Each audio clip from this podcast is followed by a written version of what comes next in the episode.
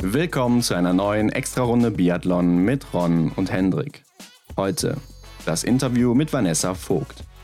Warum sie ihre Karriere fast beenden musste, der Erfolg im IBU Cup und wie sie ihre Chancen auf Olympia 22 sieht. Ja, Hendrik, nachdem man fast schon dachte, der Sommer steht vor der Tür, gab es in dieser Woche wieder so einen kleinen Wintereinbruch, kann man sagen. April. Der April, der macht, was er will. Und äh, dieses Jahr ist es wirklich extrem, oder? Ja, also das habe ich auch selten erlebt, dass es im April nochmal so stark schneit und äh, nachdem es vorher so warm war. Aber passt natürlich perfekt zu uns, zu Biathlon, mhm. zum Wintersport und äh, zu unserem zweiten Gast. Diese Woche ist es Vanessa Vogt. Ja, unsere erste Gesamtsiegerin aus dem EBU Cup. Ja, Hendrik, nicht nur Gesamtsiegerin, sondern sie hat auch die kleinen Kugeln im Einzel und im Verfolger gewonnen. Also die Saison im EBU Cup eindeutig mhm. dominiert, obwohl es gar nicht so gut losging bei ihr. Ne? Sie hatte in der Vorbereitung noch eine Schulterverletzung beziehungsweise eine OP dann an der Schulter, die sie erstmal aus der Bahn geworfen Ganz hat. Genau. Und nach einem holprigen Start ging die Saison dann auch ziemlich gut mhm. los für sie mit einer kleinen Siegesserie, die sie da gestartet hat in ihrem Lieblingsort. Ja, das war wirklich eine sehr beeindruckende Siegesserie, die du da gerade ansprichst.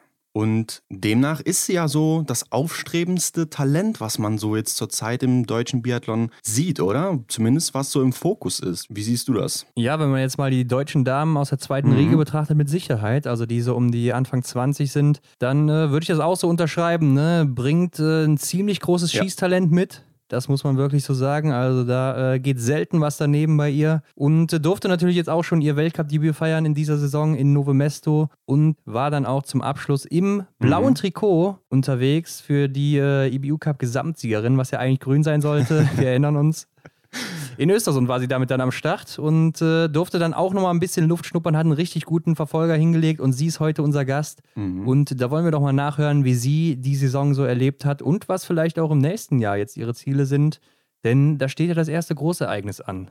Ja, genau, Olympia. Olympiasaison steht an. Ja, ich würde sagen, ihr hört nachher einfach selber rein. Vorher haben wir noch einen kleinen Punkt, den wir hier besprechen müssen. Aber genau, alles andere erfahrt ihr dann im Gespräch mit Vanessa. Und den Punkt, den wir hier noch besprechen müssen, der dreht sich leider wieder so ein bisschen ums Thema Doping. Ähm, wer hätte es gedacht, so nach der Saison hätte man eigentlich schon damit rechnen können, oder? Dass so der ein oder andere Vorwurf hier ein bisschen im Raum steht. Ja, nicht nur ein bisschen ums Thema Doping, sondern eindeutig um das Thema. Also das ist die Hauptschlagzeile der Woche, kann man so sagen. Mhm. Hier gab es einen ehemaligen russischen Athleten, Dimitri Vassiljev, der damals noch für die Sowjetunion gestartet ist. Ne? Ja. Ne? Ist auch zweimaliger Olympiasieger und einmaliger Weltmeister mit der Sowjetunion damals geworden in der mhm. Staffel. Also bringt ein bisschen was mit, was zumindest die Teamleistung angeht. Beschuldigt Stola Holmler Greit so ein bisschen äh, des Dopings, beziehungsweise, dass er sich die Leistungen des äh, Norwegers nicht erklären kann, vom mittelmäßigen Biathleten so schnell zum Topathleten zu werden. Mhm. Das macht natürlich nicht nur Stola Holmler Greit sauer, sondern natürlich auch seinen Trainer, Siegfried Masé, der sich da auch ein bisschen angegriffen fühlt. Und ich lese einfach mal das vor, was er auf Twitter und Instagram gepostet hat. Ja. To accuse Stola Holmberg Wright or any athletes of doping that I took or take here, it's insulted my work. Mr. Vasilyev, when you are from a country who has the past it has, it's really better to shut up next. Was so viel heißt wie, wenn man einen Athleten wie Stole Holmer Greit oder irgendeinen Athleten, mit dem er jemals zusammengearbeitet hat oder mit dem er zusammenarbeitet, mhm. des Dopings beschuldigt, dann würde man auch ihn damit beleidigen und seine Arbeit und schießt damit gleichzeitig auch noch gegen Russland mhm. und deren Vergangenheit eben und dass es dann eben besser wäre, die Klappe zu halten, wenn man aus einem solchen Land kommt oder mit einem solchen Hintergrund eben äh, so ein, solche Kommentare abgibt. Und ich denke, sein Next, was er am Ende sagt, heißt dann auch so viel wie, äh, das ist dann auch das Letzte, was er dazu zu sagen hat und wird sich damit auch nicht weiter beschäftigen. Also nimmt das anscheinend auch nicht zu ernst dann. Mhm. Ja, ich denke mal, wenn man auch seine Historie so ein bisschen betrachtet von Siegfried Marseille, man, man kennt ihn ja eigentlich so, er ist ja selber Franzose und man kennt ja. ihn ja aus der Zeit vom großen Martin Foucault, wo er ihn auch so mehr oder weniger groß gemacht hat, war ja jahrelang Trainer, wie jeder weiß von Martin Foucault und demnach natürlich mit seiner Arbeit sehr erfolgreich. Dann kam der Wechsel nach Norwegen und hat dann auch die Norweger und Norwegerinnen ziemlich erfolgreich gemacht. Also hat der Mann schon ziemlich viel Ahnung von dem, was er da macht und weiß, wie, wie der Hase läuft. Ja, und dann da sowas zu lesen, glaube ich, macht einen dann selber sehr ärgerlich, klar. Ja, sich auch so. Natürlich hat er auch Glück gehabt, dass er immer ganz gute Talente an der Hand hatte ja, mit Martin Foucault oder auch Johannes Tingesbö, Thiel mhm. Eckhoff. Das sind mit Sicherheit keine Athleten oder Athletinnen, die jetzt ohne ihn nicht so erfolgreich geworden wären. Mhm, klar, da steckt schon ein bisschen Talent drin, auf jeden Fall, klar. Ja, da ist natürlich auch immer eine Schippe Glück dabei, ne, wen man da eben als Athleten vor sich hat. Ansonsten schießt Vassiljev aber auch noch ein bisschen gegen das gesamte norwegische Team, beziehungsweise den norwegischen Skisport. Mhm. Denn auch im Langlauf ist es ja so, dass hier, wie er zumindest sagt, die krankesten Menschen auf dem Planeten leben in Norwegen und äh, die gewinnen ununterbrochen und damit meint er halt so ein bisschen, dass die ja alle so ein äh, ärztliches Attest haben oder sehr viele zumindest, ja. Asthmamittel einnehmen zu dürfen mhm. und auch in Pyeongchang 2018 hat der NRK berichtet, das norwegische Fernsehen, dass äh, die Norweger selber 6000 Dosen Asthmamittel mit hatten in Pyeongchang. Ja, das klingt natürlich erstmal viel, ja. Ja, mit ärztlichem Attest ist das Ganze aber auch eben legal, ansonsten steht es eben auf der Dopingliste. Mhm. Ist allgemein natürlich auch so ein Thema im Ausdauersport, ne? das wird sehr viel benutzt, also Tour de France ist auch sowas, was mir da direkt einfällt, wo ja. sehr viele Leute immer ein ärztliches Attest haben für Asthma und das dann eben benutzen können. Auf der anderen Seite muss man sagen, dass Asthmamittel jetzt auch nicht mit anderen Substanzen, die wesentlich größeren Einfluss haben, auf die Leistung, wie zum Beispiel Testosteron oder mhm. Wachstumshormone vergleichbar ist. Ne? Mhm. Also das ist nochmal eine andere Welt. Ja, ich denke, es ist und bleibt ein schwieriges Thema, denn ja, irgendwie führt der Athlet ja dann trotzdem eine gewisse Substanz zu sich. Klar, wenn er sie halt einfach für die Gesundheit braucht, dann ähm, sollte das in der Regel dann halt auch kein Problem sein. Aber ich glaube, man kann sowohl die eine als auch die andere Seite so ein bisschen verstehen, oder? Ja, da ist natürlich auch die Frage im Raum, wie schwierig ist es, so einen Attest zu bekommen bei seinem Hausarzt oder mhm. bei dem zuständigen Arzt dann eben. Im Endeffekt bleibt einfach zu sagen, wir haben hier keine Beweise für und äh, alles darüber hinaus sind dann eben nur Spekulationen von dem Athleten beziehungsweise auch von uns hier. Definitiv. Und ähnlich wie Siegfried Mercedes natürlich auch gesagt hat, wer im Glashaus sitzt, ne, Hendrik, ja. der sollte nicht unbedingt mit Steinen werfen. ist auch ein bisschen meine Meinung dazu. Ja. Und ich glaube, damit haben wir das Thema dann auch abgeschlossen. Genau. Mir ist aufgefallen, dass auf Instagram die ein oder andere Athletin äh, in den vergangenen Tagen plötzlich mit anderen Anzügen rumgelaufen ist. Hast du das auch gesehen? Ah ja, ich weiß, wen du ansprichst. Du meinst äh, Hanna Oeberg und Lisa Vitozzi, ne? Die hatten, glaube genau. ich, so einen kleinen Anzugwechsel vorgenommen. Ja, Lisa Vitozzi plötzlich in Gelb. Dann habe ich genau hingeschaut und dachte mir, ja, das ist doch der Anzug von den schwedischen Damen. Ähm, oder man hat sie auch, glaube ich, in einem französischen Anzug gesehen, oder? Stimmt, habe ich auch gesehen, ja. Bei den italienischen Meisterschaften mhm. lief sie in dem äh, Olympia-Anzug der Franzosen rum. Äh, in diesem dunkelblau mit dem roten Ärmel. Ja. Ja, ich glaube, äh, Lisa Vitozzi und Hanna Oeberg sind auf jeden Fall auch ganz gute Freundinnen. Mhm. So sieht es zumindest auch immer aus, wenn man sieht, wie sie sich gegenseitig ihre Bilder kommentieren. also werden sich anscheinend auch ganz gut verstehen. Und ich ja. glaube auch von der Größe, Körpergröße so, äh, sind die auch ungefähr gleich groß. Also wird das schon ganz gut passen, mhm. denke ich, der Anzug. Und ja, also hier hat kein Nationenwechsel stattgefunden. Also Hanna Oeberg startet weiter für die Schweden, Lisa Vitozzi weiter für die Italienerinnen. Ja, ich glaube, sowas kann man sich im Biathlon auch nur schwer vorstellen. Außer man heißt Michel Rösch vielleicht. ja, stimmt. Hatte ich jetzt gar nicht mehr so auf dem Schirm, aber äh, jetzt, wo du das sagst, richtig. Also Florent Claude startet ja auch für Belgien, der Franzose, Bruder von Fabien und äh, Emilien Claude. Mhm. Also möglich ist es schon, aber in dem Fall eben nur ein Anzugwechsel, wahrscheinlich, weil den beiden der gegenseitige Anzug ganz gut gefallen hat. Hendrik, ich würde sagen, damit springen wir mal ins Interview zu Vanessa Vogt. Ja, das ist ein guter Plan, Ron. Ab geht's. Vanessa, letzte Woche warst du noch im TV und in dieser Woche jetzt schon bei uns. Also so schnell kann es gehen, ne? Da hast du wohl relativ viele Leute beeindruckt in der letzten Zeit. Und du scheinst auch sehr gefragt zu sein. Hast du schon so verarbeitet, was bei dir passiert ist in den letzten Wochen? Ähm, hallo erstmal. Also ehrlich gesagt noch, noch nicht wirklich. Ähm, dadurch, dass jetzt immer wieder ja, Terminchen dazukommen, die ich ehrlich gesagt auch nicht gewohnt bin, ähm, ja habe ich jetzt noch nicht so richtig Zeit gefunden, das alles zu verarbeiten, aber wird noch kommen. Ja, ja, glaube ich auch. Wir haben ein bisschen was vorbereitet für dich und anfangs stellen wir uns immer die Frage, wie ist der Athlet denn überhaupt zum, oder die Athletin in deinem Fall, zum Biathlon gekommen? Wie hast du angefangen? Angefangen hat alles eigentlich beim Langlauf. Ich war Langläuferin, ja. bin dann auf die Sportschule hier nach Oberhof gekommen.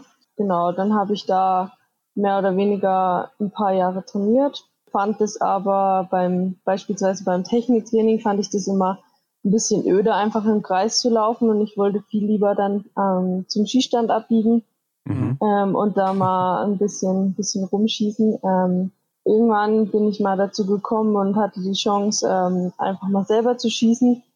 Und das hat ganz gut funktioniert. Ich wollte aber gar nicht in dem Jahr wechseln. Ich wollte mehr oder weniger mir noch ein bisschen Zeit geben.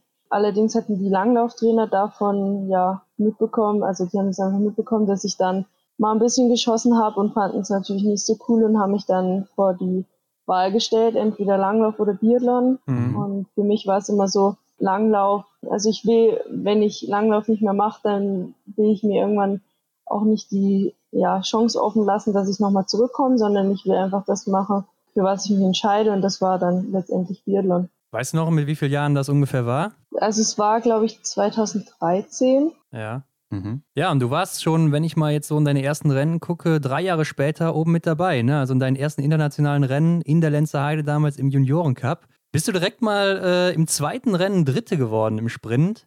Also hast da wohl relativ schnell den Einstieg gefunden. Und wir haben auch gesehen, bei deinen ersten Juniorenweltmeisterschaften 2017 in Bresno-Ossabli, ne, ist auch ein guter Ort für dich, würde ich mal sagen. Da können wir uns gleich noch ein paar Mal drauf berufen. Bist du direkt Vierte geworden im Einzel mit nur einem Fehler und da waren auch Damen am Start wie Ingrid Landmark-Tandrevold, äh, Ginara Alimbekova, Julia Simon, Maketa Davidova, Janina Hettich. Also die sind alle hinter dir gelandet, waren sogar noch teilweise ein, zwei Jahre älter. Und was denkt man da so heute, wenn man die im Fernsehen sieht und äh, sieht dann, wo die heute unterwegs sind? Ist das so eine Motivation für dich? Ähm, ja, definitiv. Also natürlich kann man da nicht so Quervergleiche ziehen, aber es ist definitiv so, wenn man sich da überlegt, dass da mal eine Tanzrevolt gestartet ist und die hat jetzt ihren ersten Weltcup-Sieg geholt, dass ja. es ähm, schon auch zeigt, dass das auch was möglich ist. Mhm. Ja, und ich denke, wenn man sich die Entwicklung anschaut, dann hatten die auch nicht, ja, die Schulterprobleme, die dich so ein bisschen geplagt haben und die dich ja dann letztendlich auch zu einer OP gezwungen haben und das ausgerechnet in der Vorbereitung auf die letzte Saison. Erzähl uns doch erstmal einfach, ähm, ja, was genau da los war mit deiner Schulter. Ich habe im vergangenen Winter, also nicht der jetzt, der jetzt rum ist, sondern davor dem Winter, habe ich bei der Europameisterschaft in Minsk, habe ich gemerkt, dass ja beim Stockeinsatz da irgendwas in meiner Schulter blockiert.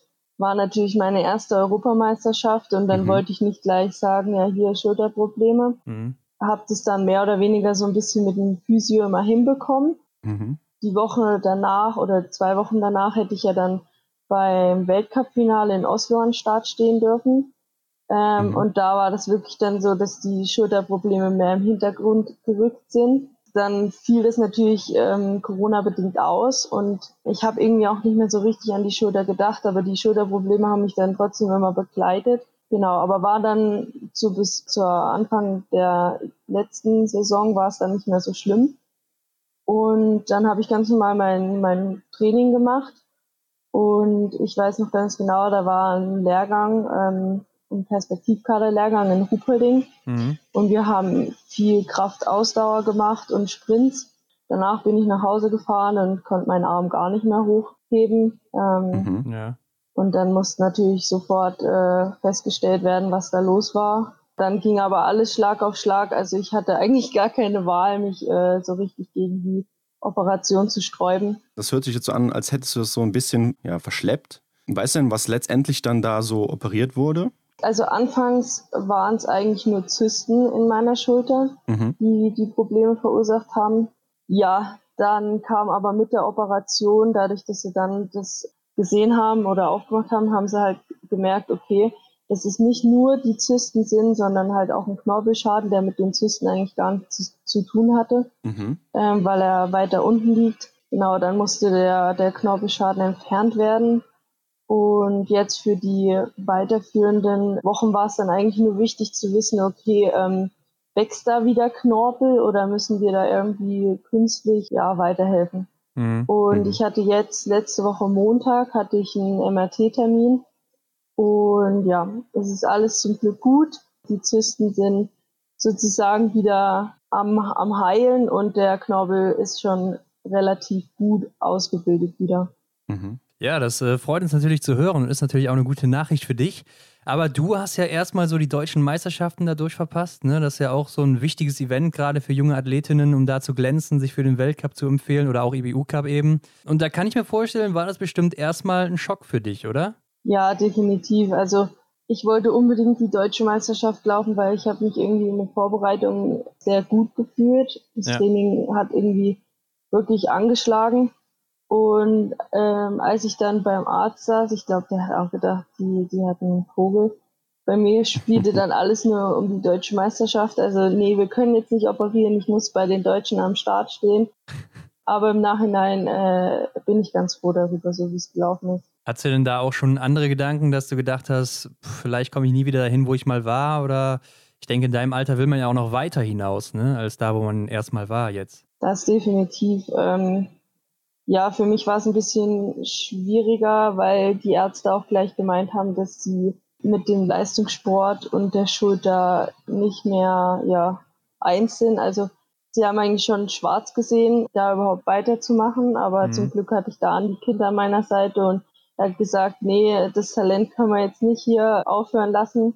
Und er hat irgendwie immer daran geglaubt, dass das noch was wird und dass wir das alles hinkriegen. Also bin ihm da auch unheimlich dankbar, dass er da die ganze Zeit an meiner Seite stand.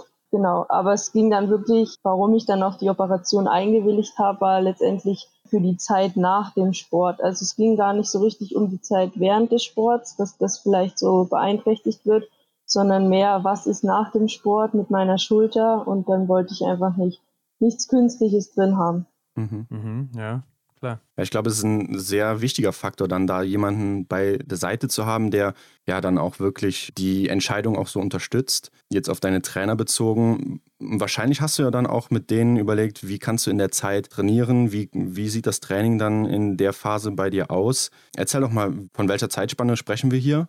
Wie konntest du da weiter trainieren? Ähm, also wir sprechen so ungefähr von acht Wochen danach, bevor ich dann überhaupt wieder Stöcke und Waffe in der Hand hatte. Also ich hatte wirklich acht Wochen lang gar keine Stöcke, beziehungsweise dann anfangs äh, ein Stock in der Hand. Mhm. Die Waffe auch ganz beiseite gelegt. Und das war dann eigentlich, also ich bin auch im Nachhinein gar nicht so böse drum. Das hört sich vielleicht blöd an, aber die Operation war vielleicht in, dem, in der Hinsicht gar nicht so, oder die Schulterprobleme waren in der Hinsicht gar nicht so schlimm, weil ich früher immer die, die Armläuferin war uns mhm. immer so ein bisschen in den Beinen gefehlt hat. Und jetzt war es wirklich so, dass ich acht Wochen lang, also gut, man muss sagen, ich habe zwei Wochen lang natürlich erstmal gar nichts machen dürfen, weil mhm. die Operation natürlich erstmal verarbeitet werden musste. Mhm. Aber ähm, dann sechs Wochen lang habe ich fast nur Beine trainiert und ja, das war anscheinend nicht so schlecht. Ja, du hast angesprochen, ähm, das Gewehr lag dann wahrscheinlich mal eine ganze Zeit lang in der Ecke. Das war nicht möglich, kann man sich auch vorstellen, ne? bei der Verletzung oder bei der Operation an der Schulter. Wie schnell ist man denn da wieder drin in der Thematik Schießen? Kann man das so mit Fahrradfahren vergleichen? Denn das verlernt man ja auch nicht. Hm, ich muss sagen, es war ein bisschen ähm, komisch. Also ich durfte wieder anfangen mit Schießen und ähm, zwei Stöcken laufen im Trainingslager. Also sie wollten unbedingt, dass ich im Trainingslager dabei bin. Ich habe mich da ein bisschen dagegen gesträubt, weil ich einfach nicht wollte, dass ich da ein Klotz am Bein bin, dass die anderen normal trainieren und ich mit meinen Rückständen da noch sehe, wo die anderen stehen und dass ich da noch zurückliege.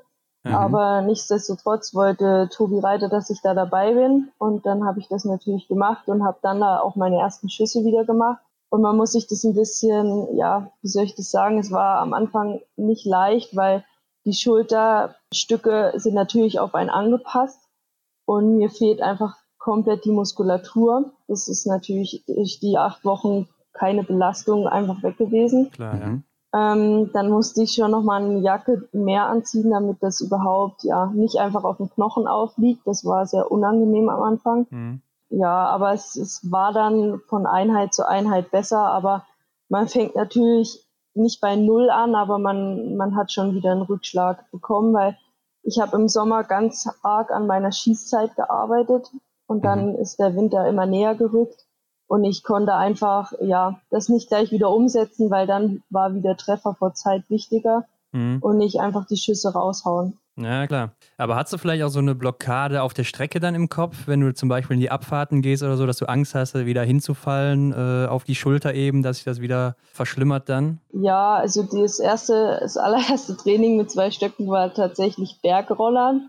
Das war ein bisschen komisch, aber ich muss sagen, dass ich da auch ein bisschen froh drüber bin, dass es halt wirklich am Berg war. Mhm. So konnte ich ähm, schon noch, ich habe schon noch mehr aus dem Bein gemacht anstatt aus dem Arm, habe den einfach nur so dahingesetzt ähm, weil ich es einfach mich noch nicht so getraut hatte. Ja, ja. Das muss ich schon sagen, ja. Ja, aber ich glaube, es kommt relativ schnell wieder zurück. Ne? Also wenn man da schon mal Muskulatur hatte, so, dann kommt es schneller wieder zurück, als wenn man die neu aufbauen müsste. Mhm. Hast du denn 2021 bzw. 2020 und 2021 in der Saison gedacht, überhaupt noch starten zu können dann nach der Geschichte? Anfangs gar nicht. Und ähm, als ich dann immer fitter geworden bin, muss ich sagen, dass ich schon profitiert habe äh, von meiner vergangenen Saison weil ich ja dann einfach gesetzt nochmal war ähm, für den EU Cup. Und mir kam schon ein bisschen entgegen, dass der erst im Januar äh, losging. Und ja, war dann einfach froh, dass ich da einfach meinen Startplatz Platz fix hatte und mir damit keine Gedanken mehr machen musste. Mhm. Ja, Vanessa, du hast es gerade eben eigentlich schon ein bisschen durchdringen lassen. Wir haben uns nämlich gefragt, hatte vielleicht äh, die Verletzung rückblickend betrachtet auch irgendetwas Positives in deinen Augen? Oder hast du vielleicht was daraus gelernt? Also am Anfang dachte ich wirklich, Geduld ist überhaupt nicht mein Ding. War es auch gar nicht. Aber ich glaube, man lernt, also dadurch, dass meine wirklich erste wichtige Verletzung ist, lernt man schon viel draus. Mhm. Also in Zukunft würde ich dann vielleicht mir nicht jeden Tag alles schwarz malen. Aber wie gesagt, äh, mir kam, denke ich, schon das, das Beinlaufen acht Wochen lang schon entgegen einfach, dass ich mir den Druck in der äh, Saison gar nicht so hoch ge gesetzt hatte. Einfach, dass ich gelaufen bin und immer wieder sehen wollte, okay, ähm, jetzt habe ich wieder einen Schritt, einen Fortschritt gemacht.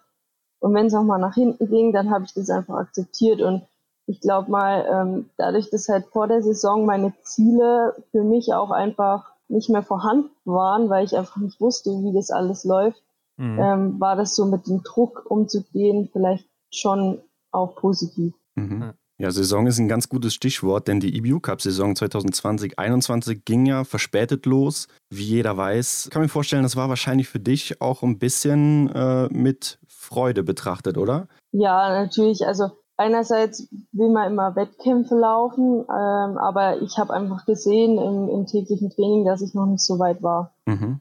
Also du hast in der Zeit dann auf jeden Fall nicht den berühmten Leg Day geskippt, kann man sagen. Ne? Und das hat dir dann auf jeden Fall auch weitergeholfen. Ja. Aber die Trainer, du hast es eben schon durchdringen lassen, hatten auf jeden Fall Vertrauen in dich, haben ein Talent gesehen und haben gedacht, wir lassen dich auf jeden Fall im IBU Cup starten. Es ging ja gar nicht so gut los bei dir, muss man sagen, zunächst. Also deine besten Ergebnisse bis zur Europameisterschaft waren zwei siebte Plätze. Und dann ging aber diese große Siegesserie von dir los. Ne? In, wie eben schon erwähnt, Bresno-Osabli, wo du immer ganz gute Ergebnisse hattest. Drei Siege hintereinander und plötzlich warst du dann auch ganz oben mit dabei und konntest mit um die Gesamtwertung kämpfen. Und was glaubst du, woran lag es, dass es auf einmal so Klick gemacht hat bei dir und dass dann auf einmal die Erfolge so eintrudelten? Hm, das klingt zwar doof, aber ich denke schon, dass es einfach am Ort lag. Ja, okay. Ähm, ich bin immer mit einem guten Gefühl ja. an diesen Ort gefahren. Ähm, natürlich so zehn Stunden Autofahrt ist jetzt nicht so, ja, ja, nicht so mein Ding, aber ja, das war einfach vom Kopf her. Ich war einfach davor immer ein bisschen verkrampft. Ähm, ich wusste, okay, mir fehlen einfach die Prozente beim Laufen. Dann kam auch noch dazu, dass am Aber und in Polen die Strecke mir nicht so entgegenkam. Ja. Ähm, und dann stehst du einfach am Skistand und weißt, okay, du musst jetzt die Dinger runterholen, sonst bist du total weit entfernt. Mhm. Das war immer so ein bisschen das Problem. Und Osrebli, die Strecke, ja, denke ich schon, dass die mir liegt ich mag das einfach, da, das, das harmonische Laufen dort. Und der Skistand, den finde ich auch super. Und dann kam eins zum anderen, ähm, ja, und es ging auf einmal auf. Mhm. Mm, was würdest du denn sagen, ist es denn auch vielleicht einfacher, äh, an den Start zu gehen, wenn man schon ein oder zwei Siege in der Tasche hat nach den ersten Rennen? Äh, nicht unbedingt, ähm, weil man will ja auch zeigen, gerade wenn es Sprint und Verfolgung ist, dass es keine Eintagsfliege war, dass du halt wirklich das Niveau auch hast, mhm. ähm, vorne mitzulaufen. Gerade nach dem ersten Sieg war ich schon ein bisschen auch selbst verunsichert, mhm. ob das jetzt wirklich nur so ein Glücksfall war oder ein Glückstag. Und dann natürlich darauf, ähm, die Gejagte zu sein, äh, war schon ein bisschen komisch. Aber ja, dann nach dem zweiten war es dann definitiv leichter zu sagen, okay, es war jetzt nicht nicht äh, zweimal Glück, sondern es war wirklich das, was ich ja jeden Tag auch im Training abrufen kann. Ja. Ja, du hast eben noch gesagt, du hattest zwar so ein bisschen Zweifel im Laufen, aber deine Laufzeiten, die waren ja auch ganz gut da. Also die Strecke liegt ja wohl wirklich. Und danach ging es ja dann auch für dich nach Novo Mesto zum Weltcup-Debüt. Im Sprint hier bist du dann 64. geworden mit einem Fehler am Schießstand, also knapp an der Verfolgung vorbei. Am Schießstand hast du damit gut gearbeitet, ne? aber an der Loipe, da fehlte so ein bisschen was. Konntest jetzt auch dein Debüt nicht so, wie das üblich ist, vor Zuschauern feiern. Aber wie war es so für dich, das erste Mal jetzt dabei zu sein dann im Weltcup? Ja, es war auf jeden Fall aufregend. Für mich ging das schon, sag ich mal, an den Trainingstagen los, wo man wirklich gemerkt hat, dass der Unterschied zwischen EBU Cup und Weltcup ähm, schon enorm ist. Ja. Bin im EBU Cup, bin ich immer zu den offiziellen Trainings gegangen und habe einfach meine Standrunden gemacht, meine Nullserien geschossen und dann auf die schnelle Runde und ähm, nach Hause gefahren. Ja, im Weltcup war es dann einfach so, und das finde ich, muss man einfach auch lernen, ähm, dass halt einfach die aus dem Fernsehen ja. äh, an dir vorbeilaufen und, und du dann schon nochmal hinterher schaust. Und das war für mich eine ungewohnte Situation, hatte ich so noch nicht. Und ich finde, man steht dann auch immer am Skistand so unter Beobachtung. Also natürlich macht man sich das alles selber so mhm. krass, die Situation. Aber ja, ich habe auf jeden Fall viel gelernt daraus aus diesem Start. Schade, dass es ja knapp nicht gereicht hat, aber ich muss auch, auch ehrlich sagen, dass es im Laufen auch einfach, ja, gerade auf der letzten Runde einfach nicht ich war. Also ich war schon ziemlich verkrampft dadurch, dass ich das unbedingt schaffen wollte und auch zeigen mhm. wollte, okay, EU Cup, Weltcup ist doch nicht so ein krasser Unterschied. Aber ja, so, so war es dann einfach. Mhm. Wie war es denn für dich, die Stars so der Szene live zu sehen, beziehungsweise auch gegen sie anzutreten? Ne? Du bist ja dann halt im selben Rennen gelaufen wie Tyrell Eckhoff oder wie sie auch halt alle heißen. Oder Johannes Diniz Bö, kann ich mir vorstellen, ist dir vielleicht auch mal über den Weg gelaufen. Wie war das für dich? Ja, so direkt am Wettkampf. Also ich fand mehr, dass es ja wie so zwei Rennen waren. Also die ersten, also ich bin ja noch nicht mal gestartet, dann war eigentlich schon die Siegerin klar und du dachtest dir so, okay, ja, ich muss halt auch noch laufen. Ähm, mhm. Dadurch, dass man halt wirklich so spät dran war, ja, okay. kann man das gar nicht, äh, ja, so, so, ver also was heißt vergleichen, aber gesehen direkt am Wettkampftag nicht, dann habe ich sie immer mehr im Training gesehen als im, als im Wettkampf. Aber ähm, ja, ich muss schon sagen, dass ich dann in Östersund mehr die Erfahrung hatte, da einfach mal zu sehen, wie die, wie die Größeren da laufen oder wie sie auch ihr Rennen an, angehen. Mhm. Und ja, wir hatten auch in Östersund dann die Chance, ähm, beim Massenstart mal an der Strecke zu stehen, mhm. Jungs und Mädels zu sehen. Und ja. ich muss schon sagen, das war echt beeindruckend. Also ich finde es im Wettkampf äh, oder vorm Fernsehen schon immer krass, so technisch ähm, aber ja, in echt an den Bergen zu stehen und wie sie dann an dir vorbeihalten, ist schon nochmal ein Stück anders. Ja, kann ich mir gut vorstellen. Aber war es denn dann nach Novo Mesto, nach dem 64. Platz dann im Sprint wieder schwieriger, in den IBU Cup einzusteigen, wo du dann ja auch noch den Gesamtsieg holen solltest? Was ja auch so ein bisschen, ja, es war ja schon deine Mission, kann man sagen, ne? dass du jetzt für Deutschland hier den Gesamtsieg holen musst, damit du dann am Ende auch äh, oder nächstes Jahr zumindest den Startplatz sicher hast. Ähm, ehrlich gesagt gar nicht. Also ich sage immer, ich mache mir, glaube ich, am meisten selber Druck. Natürlich bekomme ich auch den Druck von außen zu spüren, aber ich glaube, ich bin da so jemand, der sich wirklich selber sehr viel Druck macht. Ja, und ich wollte gerade in Obertier auch nochmal zeigen, dass ich äh, einfach ja auch vorne mit hingehöre im Review Cup. Mhm. Gerade beim Einzel war es so, dass ich unbedingt diese 20 Treffer ähm, haben wollte. Und natürlich hat dann die Schießzeit ein bisschen drunter gelitten, aber ja, ich wollte es dann einfach schon nochmal unter Beweis stellen und bin dann aber auch mit, muss ich ehrlicherweise sagen, ähm, ein bisschen weniger Druck als die Rennen davor rangegangen, weil ich einfach wusste, okay, mhm. also diese Saison, ich bin jetzt schon im Weltcup gelaufen, ich habe eine Europameisterschaftsmedaille, besser kann es eigentlich gar nicht mehr kommen. Und dieser Gesamtsieg war dann mehr so, ich war ja nicht in dieser Lage wie Philipp Nachfahrt, ähm, dass ja. ich da wirklich um jeden Punkt kämpfen musste. Ich hatte dann schon das Glück, dass ich da ein bisschen Punktvorsprung hatte. Mhm. Ja, du hast dir den äh, Gesamtsieg ja sogar vorzeitig dann gesichert. Ne? Dazu dann auch noch die kleine Kugel im Einzel und dann auch noch im Verfolger zusammen mit Anna Weidel. Und nach deiner Vorgeschichte muss man sagen, hätte es ja besser gar nicht laufen können, oder? Nee, definitiv nicht. also das war wirklich ich habe schon nach der Europameisterschaft gesagt, okay, jetzt können wir die Saison beenden. Mhm. Ähm, alles danach war so ein bisschen die Sahne, Sahnehaube da drauf, aber ja, nehme ich gerne mit. Ja, das äh, kann ich mir sehr gut vorstellen, denn ich glaube, das hast du dir vorher auch so nicht erträumt. Aber was ändert sich jetzt so bei dir durch den Sieg? Wir haben ja anfangs schon so ein bisschen anklingen lassen, du warst jetzt im Fernsehen, ne? jetzt bist du hier bei uns, eine Riesenshow. Und äh, die Medien haben also gesteigerte Aufmerksamkeit auf deine Person. Sponsoren wahrscheinlich auch, ne? Erzähl mal, was passiert da so jetzt bei dir? Äh, ja, gerade eine sehr spannende Phase, muss ich sagen. Ähm, das halt wirklich, dass es schon im Weltcup losging mit mhm. Vorberichten und Interviews und ja, äh, ein bisschen schwierig, weil teilweise wollte ich das gar nicht so richtig. Ich hatte dann mit dem DSV immer Kontakt, äh, muss das Interview dann wirklich sein, weil ich finde, ja.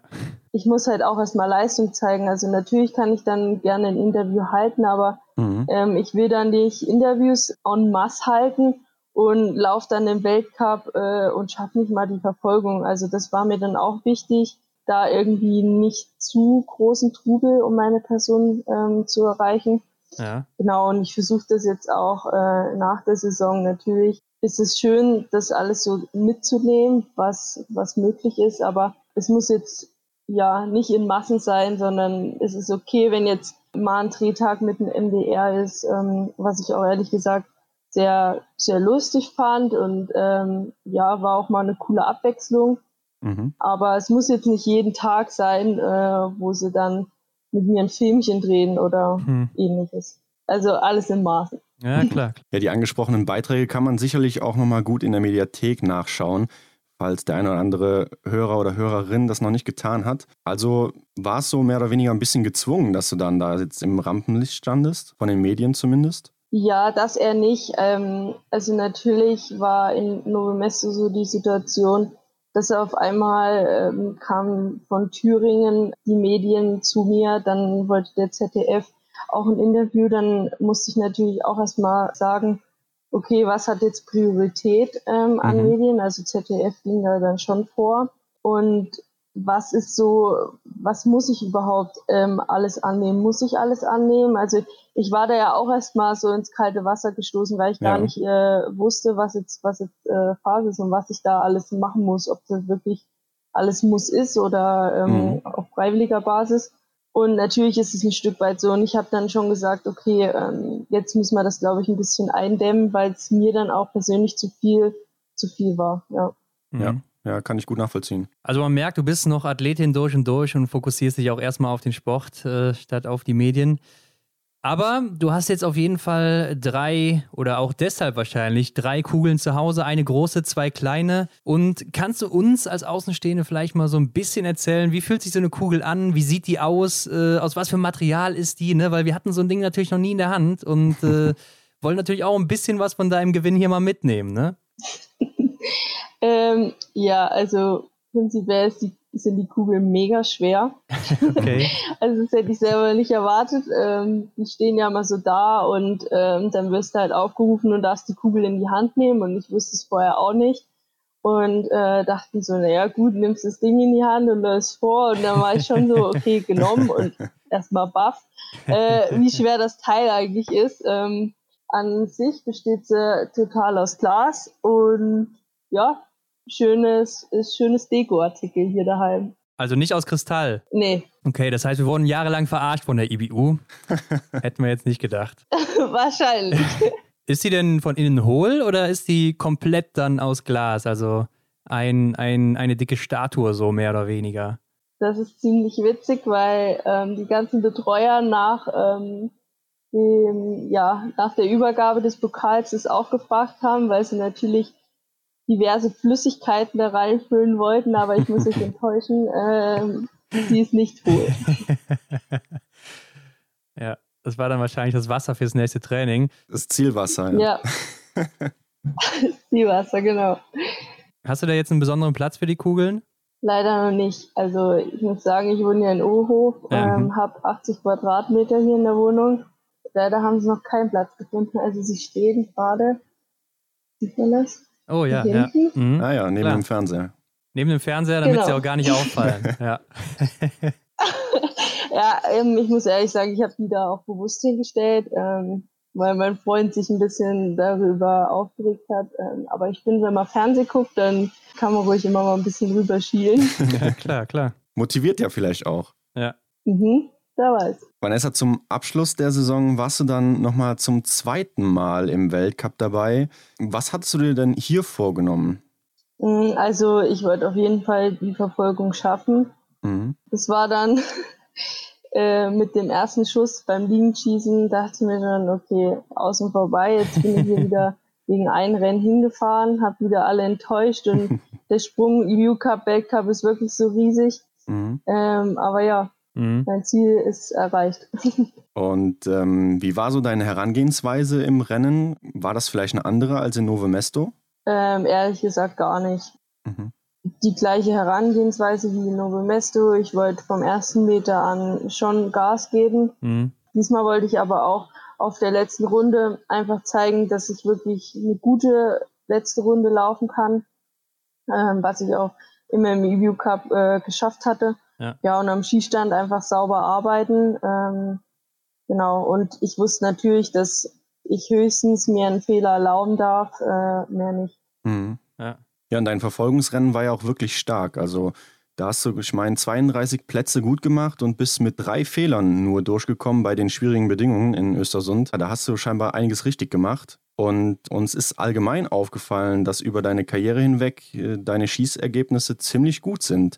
Äh, siehst du es auch so, dass das Schießen eine deiner Stärken ist? Ja, definitiv. Also ähm, ich muss auch ehrlich sagen, dass ich da einfach nach der Operation dann im Kopf auch ein bisschen ja, lockerer rangegangen bin im Schießen, mhm. weil, weil ich wusste, dass ich ähm, das Schießen schon auf meiner Seite habe, würde ich sagen. Ich bin einfach eine gute Schützin und habe mir da ja ein Stück weit das auch ein bisschen erarbeitet. Aber wie gesagt, ähm, ich muss einfach an meiner Schießzeit noch arbeiten. Das läuft noch nicht so, wie ich mir das vorstelle, aber so an den Schießergebnissen kann ich nicht meckern. Ja, ich glaube, du mhm. hattest auch einen Rennen im äh, IBU Cup, ich weiß nicht, ob es in Osabli war, wo du als Einzige mit null Fehlern durchgekommen bist und der Rest so alle drei, vier Fehler hatten im Einzel, kann das sein? Mhm, ich erinnere mich. Mm, das war in Obertea. Ah ja, genau. Also das war natürlich schon sehr eindrucksvoll dann. Das war wahrscheinlich dann auch ein schwieriger Tag, kann ich mir vorstellen. Da war es ziemlich windig an dem Tag. Ja, genau, an dem Tag war es echt nicht einfach zu schießen, aber wie ich vorhin schon gesagt habe, ja. wollte ich unbedingt diese 20 Treffer. Mhm. Worauf konzentrierst du dich denn, wenn du jetzt im Anlauf aufs Schießen bist oder dann selber im Schießen? Woran denkt man da? Bei mir ist es mehr immer so, dass ich, wenn ich zum Schießstand hinlaufe, mir noch nicht so viel Gedanken darüber mache. Ja. Das ist dann wirklich so ab Bahn 30 ist es so, dass ich mich vom Laufen ähm, dann zum Schießen einfach hinbegebe und auch mental mich darauf einstelle, okay, jetzt ist sie am Schießstand, Brille hoch ähm, und dann laufe ich zur Matte.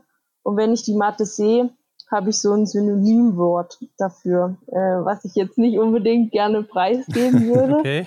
Aber ähm, ja, ich habe dann einfach so ein Synonymwort. Mhm. Und ich muss ehrlich sagen, dass ich dann ziemlich im Flow bin. Natürlich geht es dann immer mal schief, wenn zum Beispiel die Bedingungen ja nicht so top sind. Also wenn es windig ist, dann falle ich meistens aus dem Flow raus und kann mich da nicht wieder gut reinbegeben. Ähm, aber ich habe mir das so über die Jahre ja angeeignet, in diesem Zustand, sage ich mal, zu sein.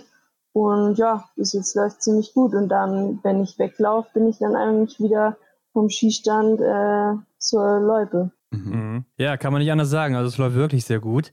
Und äh, obwohl du mit deinen Schießzeiten nicht so zufrieden bist, hat dein Mentor Arne Pfeiffer uns erzählt, dass du ein ziemliches Schießtalent bist und ihn und Erik so nass gemacht hast. Äh, bei Standrunden in Oberhof damals. Also so langsam kann es ja dann gar nicht sein, oder?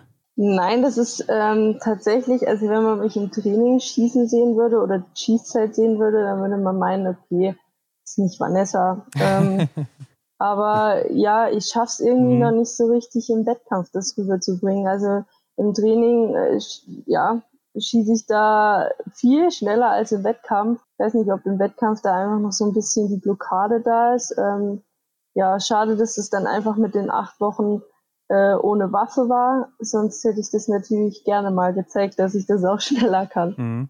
Ja, ich denke, Erik Lesser abzuziehen ist auch nicht so schlecht, ne? denn er schießt ja eigentlich auch ziemlich schnell. Aber Mentoren haben wir gerade angesprochen mit Arne Pfeiffer. Da bist du ja in diesem Programm mit drin. Das ist so eine Initiative der DKB. äh, wo du jetzt eben auch mitgemacht hast. Und äh, glaubst du, das hat dir auch in irgendeiner Weise was gebracht oder ist das eher so ein, ja, so ein Image nach außen, sagen wir jetzt mal? Ähm, ich muss sagen, so von, von beiden etwas. Ähm, ja. Also natürlich hatte Arndt da schon immer ein offenes Ohr für mich und ich konnte dann auch äh, ja Fragen, Fragen, die vielleicht nicht so an die Öffentlichkeit gekommen sind, die so mehr mhm. ja mich und ihn betroffen haben. Mhm. Aber an sich fand ich das oder finde ich das Projekt ähm, echt cool. Und ja, wenn man einfach mal eine, eine Frage hat, warum dann nicht einfach einen erfahrenen Athleten fragen? Ja. ja. ja, hast ja auch einen ganz guten Mentoren an die Hand bekommen, muss man sagen, in Deutschland. ja, da bin ich auch echt, echt froh drüber, muss ich sagen.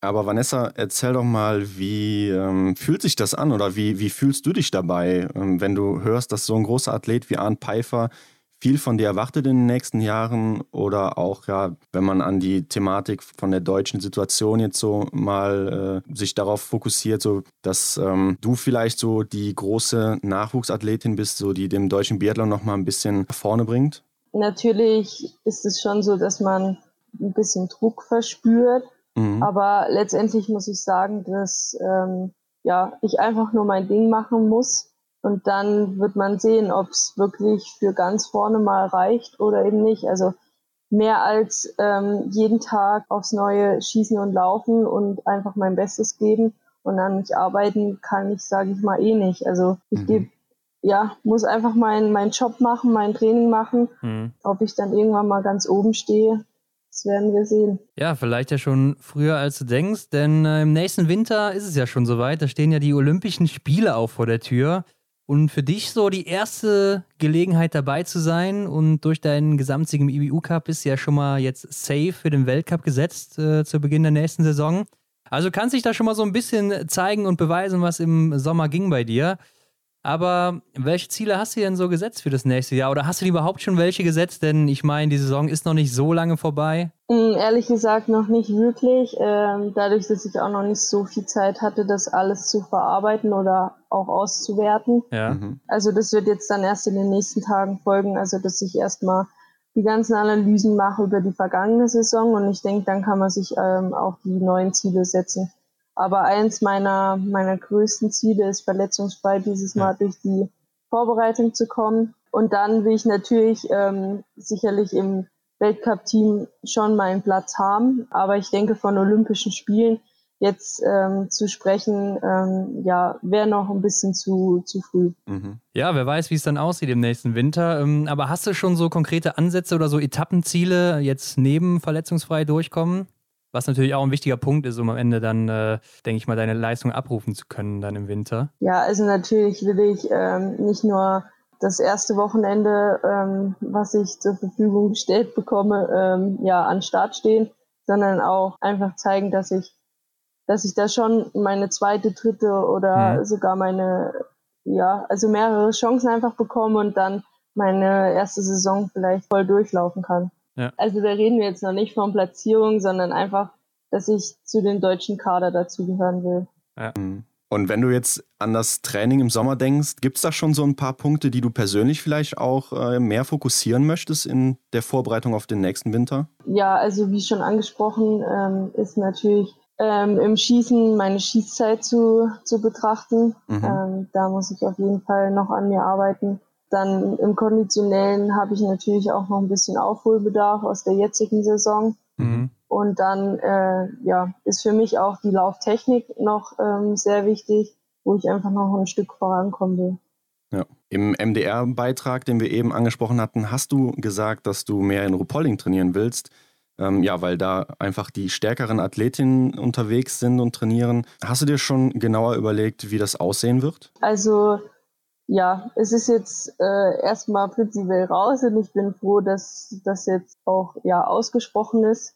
Aber so richtig konkret, wie es jetzt aussieht, wissen wir noch nicht ganz genau, weil jetzt auch einfach noch die ganzen Besprechungen von den Trainern anstehen mit Kader und ähm, ja Stützpunktbesprechung. Äh, genau, aber prinzipiell äh, wird es einen Trainerwechsel bei mir geben und ähm, ich will aber, dass das Oberhof schon mein Standort zum Trainieren bleibt. Mhm. dadurch, dass aber ja der Trainer dann aus Ruppolding kommen wird, ist es natürlich ähm, so, dass man da auch ähm, wochenweise sein muss, weil ja, ein Trainer muss ein, einfach einen sehen im Training, sonst, sonst bringt das Ganze ja auch nichts. Ja. Genau, aber ich werde dann einfach äh, wochenweise, um auch ähm, ja, mit den Top-Athleten zu trainieren, unten sein, mhm. aber auch meine, meine Zeit hier in Oberhof haben, was ich sehr wichtig finde, weil ich auch einfach der Meinung bin, dass Oberhof ein Standort ist, der alles auf drei Kilometer hat, Top-Voraussetzungen hier und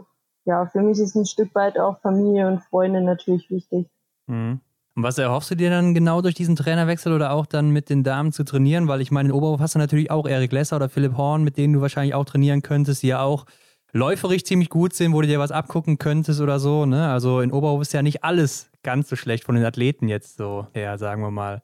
Ähm, das nicht, aber wir haben ja hier am Stützpunkt schon äh, Mädels und Jungs getrennt. Okay, ja. Und äh, die Männermannschaft hier am Stützpunkt äh, besteht schon aus sehr vielen Athleten, mhm. die dann ja witzigerweise auch mit uns Mädels nicht so viel in ja, Berührung sind.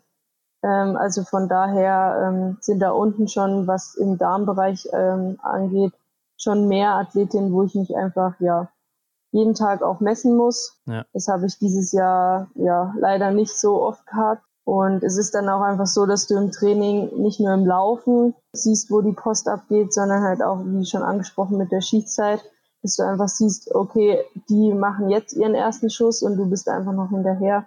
Und mhm. ich glaube, das ist einfach ähm, sehr wichtig, dass man sich dagegen gegenseitig pusht. Und das hat mir, wie gesagt, einfach gefehlt. Und ja, da will ich einfach nochmal den Schritt nach vorne machen. Mhm. Ja, ich kann mir vorstellen, dass auch der Zusammenhalt einfach, wenn man mit so einer Gruppe unterwegs ist, da ziemlich nochmal pusht.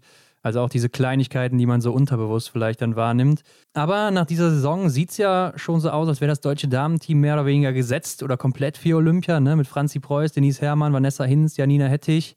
Dann ist vielleicht so Maren Hammerschmidt die nächste, die da so äh, immer so wieder nachrückt. Glaubst du, da ist dann überhaupt Platz für eine Athletin wie dich jetzt im Moment? Das ist eine gute Frage. Also wie, wie vorhin schon gesagt, ähm, mhm. natürlich äh, ist es mein Ziel, da die Älteren zu ärgern und äh, zu sagen, okay, Moment mal, ich bin auch noch da.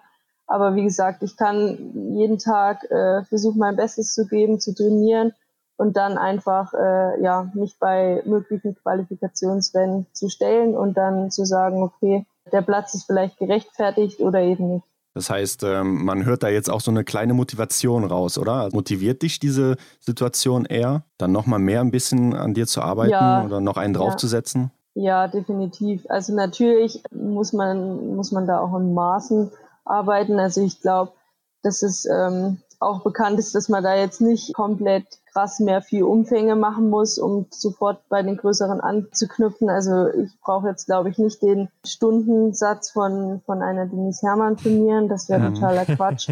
ähm, nur um zu sagen, okay, äh, jetzt muss ja irgendwas vorangehen, wenn ich ihr, wenn ich ja. ihr äh, Training mache. Das wäre Quatsch. Also ich glaube, man muss dann einfach ja das in Maßen ähm, steigern dann einfach hart an sich arbeiten. Aber man sollte halt auch die Regeneration und die Erholung einfach nicht ähm, ja, vergessen. Mhm. mhm. Ja, und ich glaube, um das zu erreichen, ist es auch ziemlich wichtig, dass man irgendwie einen Ausgleich hat. Ne? Zu deinem Hobby bzw. Beruf ist es natürlich jetzt auch, dass man noch so andere Dinge im Leben hat. Und Vanessa, wie sieht das so bei dir aus? Was machst du so im Thüringer Wald, wenn du nicht gerade auf Skiern stehst? Das ist äh, ja eine spannende Frage. ähm, ehrlich gesagt ist ja ist ja mein Hobby, mein mein Beruf. Also mhm. ja ein, ein, einfach Sport im Allgemeinen. Ähm, mache ich total gern und äh, natürlich ist es dann so auch teilweise schwer am Wochenende mal runterzukommen, weil man ja merkt, dass man, dass man die Bewegung einfach braucht. Mhm. Aber an sich, äh, ja, so richtig Hobby, würde ich sagen, habe ich nicht. Also wenn ich hier in Oberhof bin und die Freizeit habe, dann würde mein Freund wahrscheinlich antworten, ich putze den ganzen Tag, weil ich das wirklich gern mache. ähm, aber ja, mehr dann auch nicht. Aber zur Entspannung gehört doch dann wahrscheinlich auch so, ja, der Fernsehabend, oder? Also wir haben jetzt gerade die Gelegenheit gehabt, deinen Fernseher zu sehen. Läuft dann auch schon mal so die eine oder andere Serie oder bist du eher so dann doch der Kinofan bzw. Filmfan? Nee, die eine oder andere Serie äh, läuft da definitiv, ja. Und was kannst du da so empfehlen jetzt in äh, Corona-Zeiten, wo eh jeder zu Hause ist? Also ich habe jetzt äh, vor zwei Tagen äh, The Sinner geguckt. Mhm. Ähm, mhm. Sehr gute Serie, muss ich sagen. Kann ich nur empfehlen. Ja, habe ich glaube ich auch schon mal geguckt, aber ist schon was länger her. Und bei mir ist es immer ja. so bei Serien, also ich bin jetzt fertig mit der Serie und jetzt äh, fand ich die so gut, dass ich erstmal ja keine neue brauche, weil ich irgendwie noch so der, der letzte hinterher, äh, ja, beide, dass die jetzt schon vorbei ist. Ja. ja, es ist auch schwierig mittlerweile irgendwas zu finden bei dem ganzen Angebot, was man da hat. Ne? Da kann man sich ja mhm. gar nicht mhm. mehr entscheiden. Aber man merkt schon, äh, Biathlon ist auf jeden Fall deine erste Priorität momentan noch. Und da bleibt dann auch nicht viel Zeit für Hobbys, kann ich mir vorstellen. Wenn du dann auch den ganzen Tag putzt oder dann eben noch eine Serie guckst am Abend. Ja, ich würde sagen, wir starten mit unserer Fragerunde, oder? Vanessa, du kennst sagen, es ja. wahrscheinlich schon, hast schon mal ja. äh, davon gehört. Wir haben eine Rubrik Fragen, die wir unsere Gäste immer fragen und äh, damit legen wir jetzt einfach mal los. Hast du ein Ritual vor jedem Rennen? Mm, ehrlich gesagt nicht. Ähm, nee, würde ich sagen nicht, nee. Hast du denn einen Lieblingsort im IBU Cup oder Weltcup? Also ich denke, die Antwort kann ich mir selber geben, aber erzähl einfach mal. das glaube ich auch. Ähm, also ja, Osrobli, würde ich sagen. Ähm, ähm, ja, aber ich würde halt auch, also witzigerweise haben wir auf der zehnstündigen Autofahrt, habe ich dann so rausgehauen, okay, Osrubli, das mag ich einfach, das ist mein Lieblingsort. Äh, und dann mhm. haben alle Jungs im Bus gesagt, Osrubli und das außen drumherum und das ist doch gar nicht schön und wie kann man das zu seinem Lieblingsort machen? Ja, haben sie recht, ähm, aber die Strecke und äh, der Skistand ist äh, schon toll. Aber wenn es um das Ganze gehen würde, dann muss ich sagen, dass es äh, Skischen in Norwegen ist. Mhm. Okay, ja. Mhm. Und wenn du jetzt an den Weltcup denkst, angenommen, ja, du bekommst in der nächsten Saison ein paar Einsätze, wo würdest du am liebsten starten? So vom, vom, von der Fernsehübertragung her bekommt man ja da schon mal einen ganz guten Einblick, zum Beispiel in Hochfilzen oder so, wie es da so ist. Ja, also Hochfilzen würde ich jetzt äh, schon sagen. Mhm. Aber wenn es mal wieder mit Zuschauern wäre, dann würde ich natürlich bei Oberhof auch nicht Nein sagen, obwohl ich die Strecke ja suboptimal finde. ja, ist auf jeden Fall nicht leicht, das stimmt. Welche ist denn ja. deine Lieblingsdisziplin? Hm, hätte ich ehrlich gesagt nicht. nicht. Also ich mache alle Disziplinen gern. Mhm. Massenstart bist du auch eher selten gelaufen, ne? Ich glaube nur mal im IBU Cup in der vorletzten Saison dann. Ja. Ja, und der Massenstart 60, ähm, ja ja, ist dann schon ein bisschen anders und ich finde das ein bisschen komisch. Und ähm, also wenn die Frage wäre, was ist meine Hassdisziplin, dann wüsste ich da definitiv die Antwort, weil das ist definitiv super Sprint. ja, okay, ich glaube, der ist auch im Moment so ein bisschen weg vom Fenster, kann ich ja, mir vorstellen. Nicht, nicht, so ganz beliebt, ne, bei euch ja. Athletinnen und Athleten. Nee, das ist ja. Kam dann meiner äh, Gesamtwertung schon zugute, dass es dieses Jahr nicht dabei war. Aber du bist eigentlich eine gute Schützin, also das ist doch ein perfektes Format für dich dann. Ja, aber dann sind wir wieder bei meiner Schießzeit, die für das hm. Format vielleicht doch ein Tick zu langsam ist. Ja, okay. Ähm, stehend oder liegend schießen? Mm, also vor der Operation hätte ich gesagt liegend und jetzt danach stehend. Okay. Was ist für dich das Coolste am Biathlon? Ähm, ja, schon das äh, mit anderen sein, unterwegs sein, ähm, ja, und allgemein der Sport an sich. Mhm. Es ist halt einfach, äh, ja, es kann alles passieren. Also es, du kannst ähm, heute Gewinner sein und morgen letzter. Also es ist jetzt nicht so wie beim Langlauf, wo, wo ja. vielleicht sogar schon vorher klar ist, wer gewinnen wird, aber du musst voll da sein und ähm, es kann aber auch komplett in die Hose gehen. Was ist denn das Schlimmste für dich am Biathlon? Wenn man in die Strafrunde muss. das ist bei dir ja selten der Fall. Ähm, ja, ja, also so an sich Schlimmste würde mir jetzt gar nicht einfallen. Natürlich ist so eine zehnstündige Autofahrt nach Ossobi jetzt nicht äh, das Highlight, aber ähm, ja, kann man verkraften. Ja. Dein schönster Moment im Biathlon bisher, muss man ja sagen. Ja, definitiv die Siegerehrung für die Gesamtwertung. Mhm. Mhm. Wer sind denn deine Vorbilder im Biathlon oder außerhalb vom Biathlon? Mm, also ich habe mehr so außerhalb vom Biathlon. Ähm, Matthias Steiner. Ah, ja, klar. Mega ja. faszinierend. Mhm. Mhm. Genau. Wie kommt das? Weil das hat ja so gar nichts mit äh, Biathlon zu tun, ne? Noch nicht mal irgendwie ansatzweise ist ja auch Äh, noch nicht mal eine, eine, Ausdauersportart, die er betreibt. Also wer es nicht weit, ist ja olympischer mhm. Gewichtheber gewesen. Mhm. Äh, ja, ich äh, finde einfach seine Geschichte, finde ich mega ja, bewegend. Ja. Und ich denke einfach, dass man, dass man gerade an ihm sieht, dass Kraft vielleicht gar nicht mal so richtig was äh, ja mit Gewichten zu tun hat, sondern vielleicht sogar auch im Kopf sich abspielt ja. mhm. und äh, man da einiges bewegen kann. Ja, auf jeden Fall. Aber um nochmal beim Biathlon zu bleiben, ähm, du könntest dir jetzt den besten Biathleten der Welt zusammenstellen. Es ist egal, welche Eigenschaften du nimmst, egal ob Frau, Mann, aktiv oder inaktiv. Was würdest du nehmen und von wem? Ähm, also das Laufen würde ich vom, ja schon vom Johannes nehmen, ja. äh, Bö. Und das Schießen würde ich vom Simon Eder nehmen. Mhm. Und die konstant, ähm, dass man einfach konstant in, in den Rennen ist, würde ich schon ein Stück weit auch vom Lagreit und von Thierry Eckhoff nehmen. Mhm. Ähm, so und das Drumherum, äh, was jetzt das Menschliche angeht, würde ich, glaube ich, vom Arndt sogar nehmen. Mhm. naja. Ja. Also ich finde es echt faszinierend, dass man es schafft, seine Karriere ohne Social Media, Instagram irgendwie hinzubekommen. Also ja, Hut ab. Ja, stimmt. Vielleicht machst du es ja irgendwann nach, dann in äh, zehn Jahren oder so. Ja, ich habe ich hab tatsächlich schon überlegt, äh, bei meiner Bildschirmzeit wäre das auch ratsam. Ja, hast ja noch ein bisschen Zeit zu überlegen, denke ich. Ja. Vanessa, was würdest du denn auf eine Werbetafel schreiben in einer großen Stadt, wo es jeder lesen kann? Ähm, ich muss gestehen, dass ich abends seinen Podcast gestern angehört habe. Ja. Und es gar nicht schlecht fand, was er gesagt hat. Ähm, so, ja, erst Computer, dann Drucker, also erst überlegen, was man vielleicht sagt. Mhm. mhm. Ähm, ja, und gerade das Thema Respekt finde ich, finde ich schon entscheidend in der heutigen Zeit, weil es gerade ja bei den jungen Sportlern immer auffällt. Mhm. Aber wenn ich jetzt so mein eigenes Thema wählen würde, dann wäre es, glaube ich, so, dass du der Held deiner eigenen Geschichte bist. Also ich finde es gerade in der jetzigen Zeit, ähm, jeder hockt daheim und meckert nur rum und äh, Corona hier, Corona da. Ja. Aber letztendlich muss man sagen, ähm, ja, dass jeder verantwortlich ist für sein eigenes Leben. Mhm, und ja. äh, wenn er halt nur auf der Couch rumliegen will, dann ist es halt so. Ja. Aber jeder hat die Chance, ja, was draus zu machen.